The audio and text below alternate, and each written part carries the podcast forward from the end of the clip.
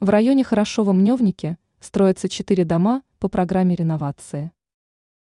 Строительство домов является одной из важнейших задач властей. Они стремятся улучшить не только условия проживания граждан, но и внешний облик города. Возведение нескольких домов в одном из столичных районов – яркий тому пример.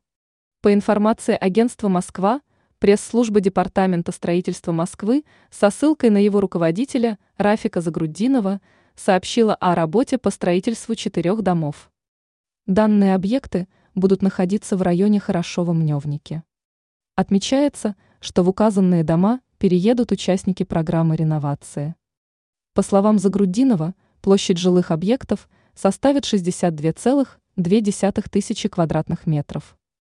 По данным пресс-службы, специалисты создадут необходимые условия для проживания. В каждой квартире будет иметься улучшенная отделка.